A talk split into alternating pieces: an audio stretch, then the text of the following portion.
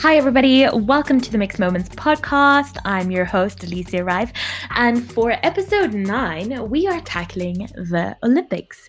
So keep listening to find out what I think needs to change and what has happened leading up to the Olympics internationally in regards to swimming caps, in regards to track and field that have caused some thoughts and that I want to share with you. So keep listening to find out more.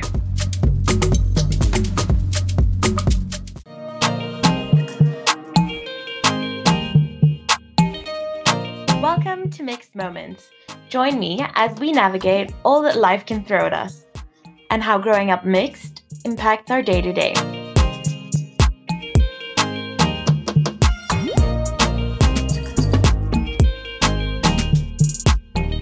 Hi, everybody. Welcome back to the Mixed Moments podcast. My name is Alicia, and I'm your host for today.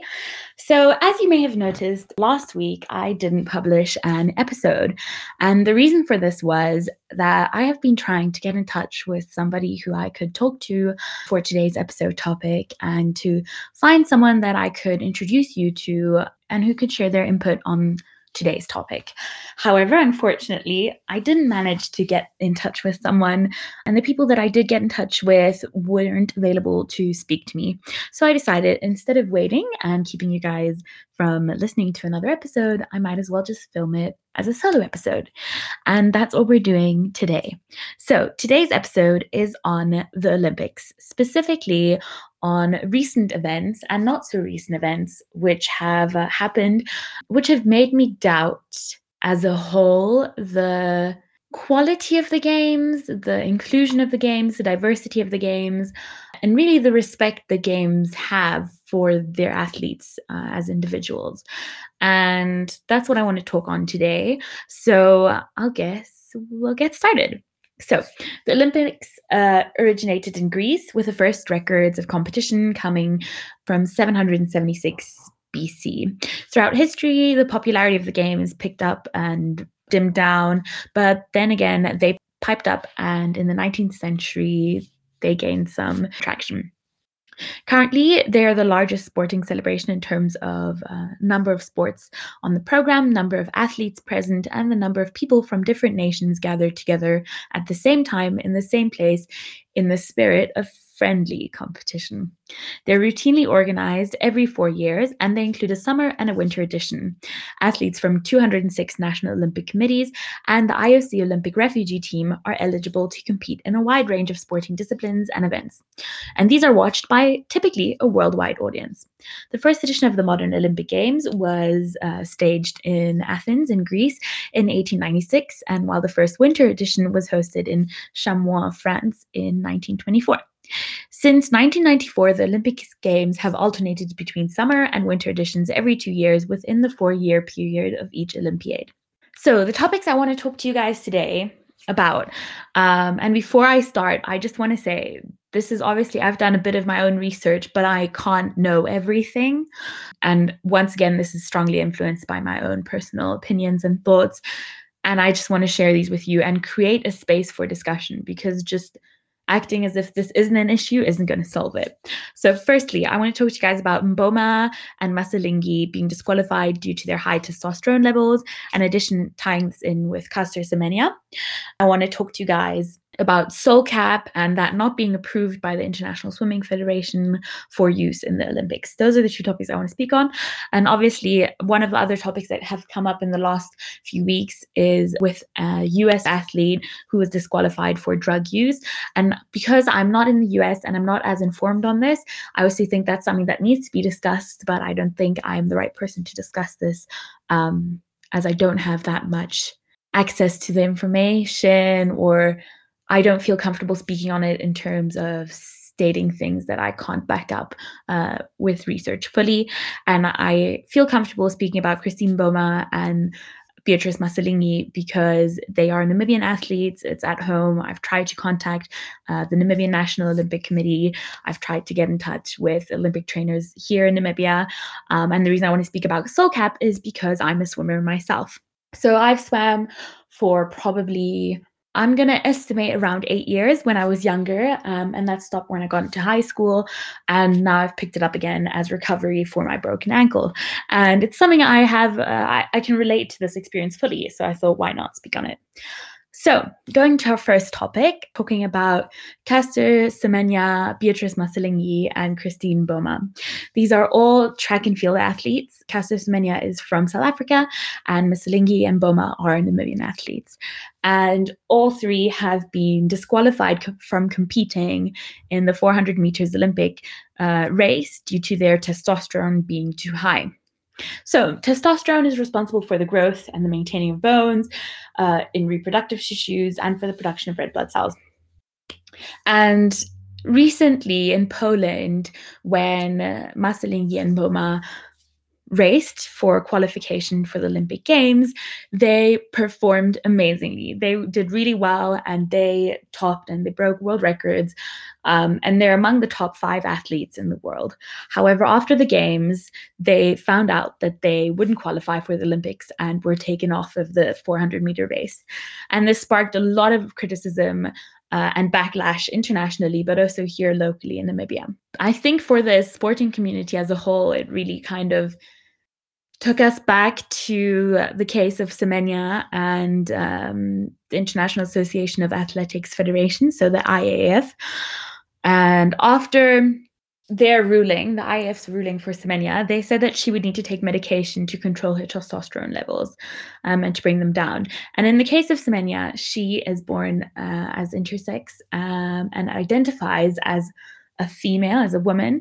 Um, however, the ruling identified her as a male. And according to the IAAF, to compete in the 400 meters, your testosterone needs to be below 5 nanomoles per liter. And this ruling is based on the notion that gender can be measured and that only two exact genders exist. And that alone is a thought that is is outdated. It's no longer uh, relevant to the current times. And that's something that all sporting associations kind of need to keep up with in order to attract younger uh, athletes into the upcoming world of sport and to continue the legacy of the sport that they're part of. So the IAF believes that there are only two exact genders and that gender can be measured.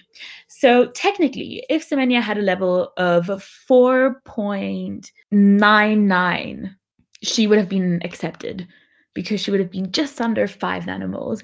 And if she had 5.01, uh, it would have no longer been the case that they're accepting. So I think that in itself is already an issue that we need to look at that you can't just define it's no longer possible to just define it and accept that there's only two two genders because there aren't. There are so many amazing people in this world that don't conform to either being male or female or um, that don't see these views the same. And in in having this in place you disqualify potential athletes that are really really strong. So i i disagree with this in general. And there's this trend that i think there is within sports that is targeting black athletes and specifically at the moment black women. This is similar to serena williams who complained of invasive doping testing in 2018 and just, even though she never tested positive once, she had been tested four times more than her peers because people just seem not to really believe that a Black woman can achieve better than or the same uh, results as a white counterpart, I would guess. And I think the, the core of this issue is that these rules and these regulations have been established years ago. They are old, they are outdated, and they were established at a time where inclusivity and really taking into consideration all ethnicities, all cultures, all genders, and all the facts just wasn't the case. Um, typically, they were made by Western governing uh, bodies and they took into account usually only Western athletes. And I guess now, as we figure out and we realize the importance of diversity and, and equality and equal treatment of all, we realize that these rules are outdated and they need to change. And if they don't change, more of these issues are going to keep on coming up and more of these issues are going to happen where we realize there's an unfair ruling between one or the other. And talking about the unfair ruling in a sense, I'd love to bring up Michael Phelps and an athlete called, I'm not sure if I'm pronouncing his name right, but it's Eero Mäntyranta. Um, so these two athletes are both white and both have biological advantages. However, none of the federations that they belong to or regulating bodies that are part of the Olympics or national sporting bodies have disqualified them or removed them from the sport for these biological advantages. So Michael Phelps uh, produces less lactic acid than the average human being. And this means that he has a stronger ability of endurance. He is also double jointed, giving his kick range, is giving his kick more range than the average human. And he has a really, really large wingspan, meaning he can propel himself faster uh, in the water and move forward a lot more than the average human.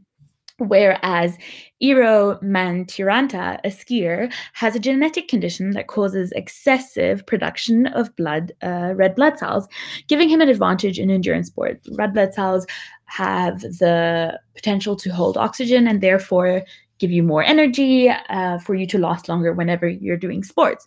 So, both of these two athletes have biological advantages that clearly mean they can succeed at their sport better than the average human. However, there has been no direct uh, regulation imposed on them that they can't compete or that they need to take some sort of medicine to bring down their testosterone levels or to alter their biological functioning of their bodies for the competition to go ahead.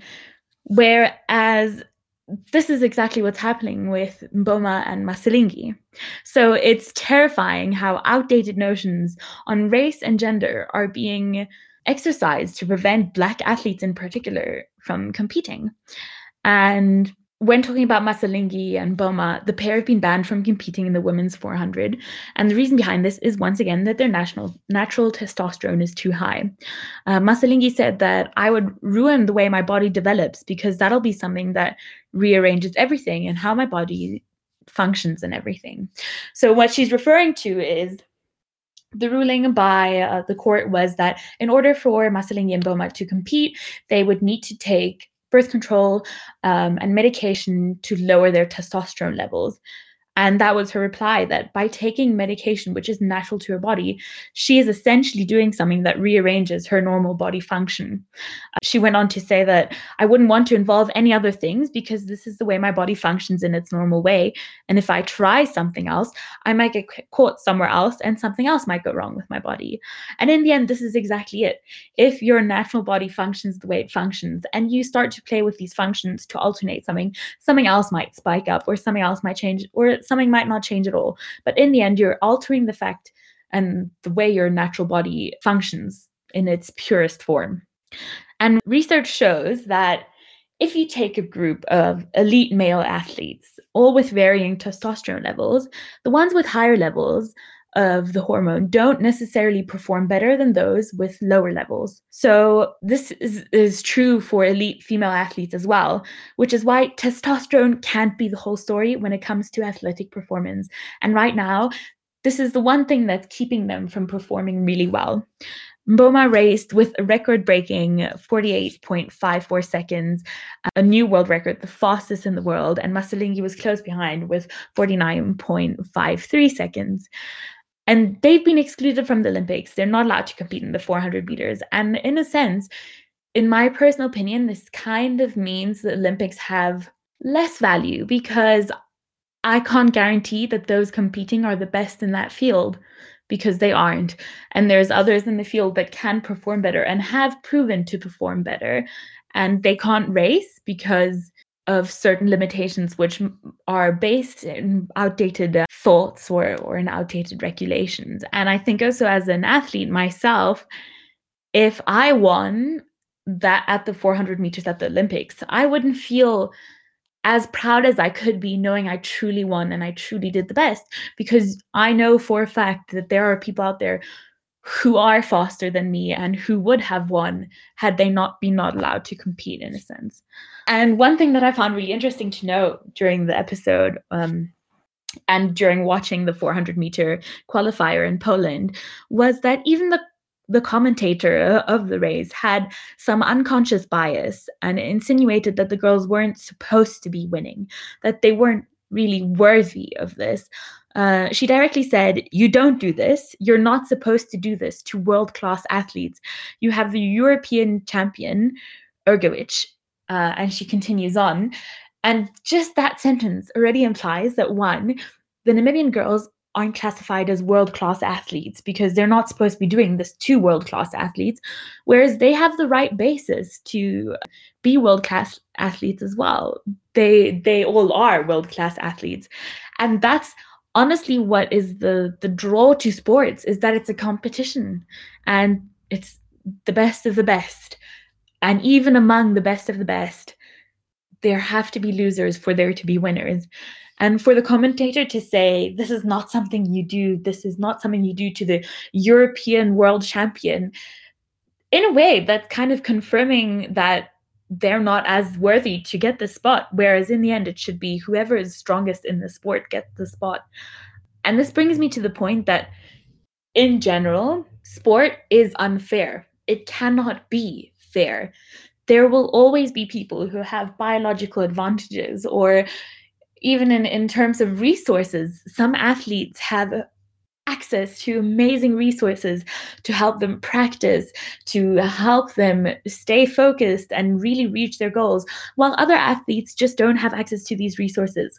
But that's the nature of the game. And I don't think it's up to us to decide who, what parts of the game can be fair and which parts are unfair or to what extent we control how fair they are. In the same sense that they are short and tall basketball players and both play basketball but we don't say just because you're tall you can no longer play basketball. And in a sense with runners with nat- natural testosterone levels that are high that's your natural body function and by me deciding to exclude you from the game i'm altering the the playing field and i'm no longer making it uh, a, a true playing field. It's altered in the favor of trying to keep everything the same even though the concept of normal is not one size fits all. So that's what i wanted to talk on for Mboma Masilingi and Semenya.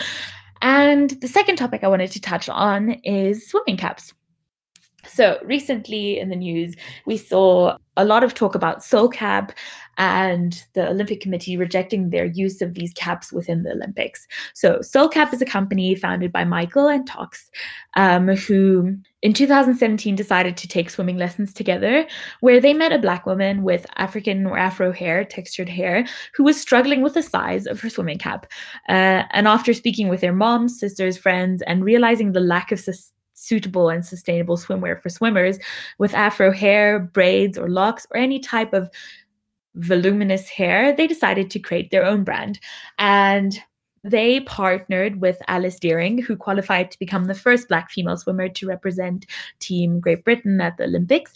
Um, but this was rejected by the International Swimming Federation. The body said that the cap did not fit the natural form of the head, and underlining inherent and systemically institutionalized inequalities surrounding the sports. So, as myself, being a swimmer, I can relate to the swim cap so much. I have spent countless swimming lessons, either just just out of pure frustration not wearing a swim cap or wearing a swim cap and halfway through the practice session having to take it off because it just doesn't sit on my head. And the reason for this is is that African or Afro hair is naturally drier and has fewer cell layers. So the bleach in the pool is damaging to our hair a lot more so than to Caucasian hair. Um, and to combat this, we typically use oils or creams or conditioners in our hair. However, if you have all of these oils and creams in your hair to co- to combat the bleach in the pool, and you put on uh, the cap that's designed for Caucasian hair, they slip right off uh, you don't even usually it's as soon as you jump into the pool your cap is gone that's how fast it is and that's something that we need to realize that the original cap that was designed by speedo 50 was created and designed with intention and the use of caucasian hair and not realizing that black hair or afro textured hair grows up and kind of defies gravity. We require space and volume. Um, and in a sense, the Swimming Federation saying that this does not conform to the natural form of the head. Inclusivity is realizing that no one head shape is normal.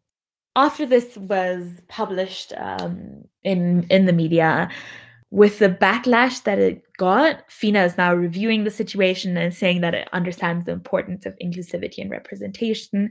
However, this for me is kind of just a, oh, well, now that there's so much backlash, we obviously have to do something instead of realizing from the beginning on that this is just something that needs to be done in order to make the sport more accepting and to make um, the games fair and to kind of let each swimmer swim to their best ability for their own body in a sense. And what I find really funny is even in high school, oftentimes when I'd say, Oh, come over to my house, we can go swimming, or oh, uh, when friends would say they went to the coast and I would ask, Oh, what did you do? Did you go swimming? The reaction from my friends that were black was always, No, that's not something you do if you're black. You don't swim if you're black. That's not something we do. And black people can't swim, all of these kind of myths, honestly, which I've never understood and frustrate me because it's not true. But there's already so much barrier for people who might have an interest in, in swimming that are black or who want to really start the sport that if you have innovative people such as Michael and Toks who come up with a cap that works for afro hair to remove one of these barriers of entry into the sport. And that gets denied by international organizations. It's showing young young children or young people that they're not recognized and that they're going to be disadvantaged into the sport. So those were the two things that I really wanted to, talk on as I said at the beginning of the episode, I can't say much for this is this is purely my opinion. This is what I think and I've done my research on it. Obviously there's different opinions out there, but as for now, I really think that if the Olympics want to continue being one of the biggest sport competitions in the world and attracting not only athletes but also viewers and encouraging and fostering this this healthy spirit of competition and commitment to the games, commitment to the sports. They really need to start adapting and reviewing their own regulations and rules to become more inclusive, to become more accepting of today's new norms that we've adopted. Because if they don't, they will lose touch with the newer generations. And at one point, we will all realize that the games are based historically on outdated regulations, outdated laws, um, which don't provide for a sport that is based on purely the essence of who is who is strongest, who is fittest, who is best. And if you want to control who is strongest and fittest and best, then it should be an equal playing field in terms of everybody has access to the same sport. Or if you do control it, control it among all sports. Don't just regulate what black athletes can and can do and accept that white athletes do have biological advantages. And I'm not saying Michael Phelps is a bad athlete. He has deserved it. He's worked hard, but he does have biological advantages and that's fine. And if that's accepted, great, but that gives the Olympics and the governing uh, bodies no right to disqualify other athletes for their biological advantages. So that's my two cents on the Olympics and what needs to change in order uh, to become more accepting and to continue being an attractive, essentially, event uh, in the future years to come. And I'd love to hear what you guys think. So let me know. Let me know on Instagram, or what you can also do is send me a message on Anchor, uh, a voice message, and I can listen to that and I can interact with you guys directly. So head on over to Anchor if you want to send me a message, or just get in touch with me on Instagram. I would love to hear what you guys think.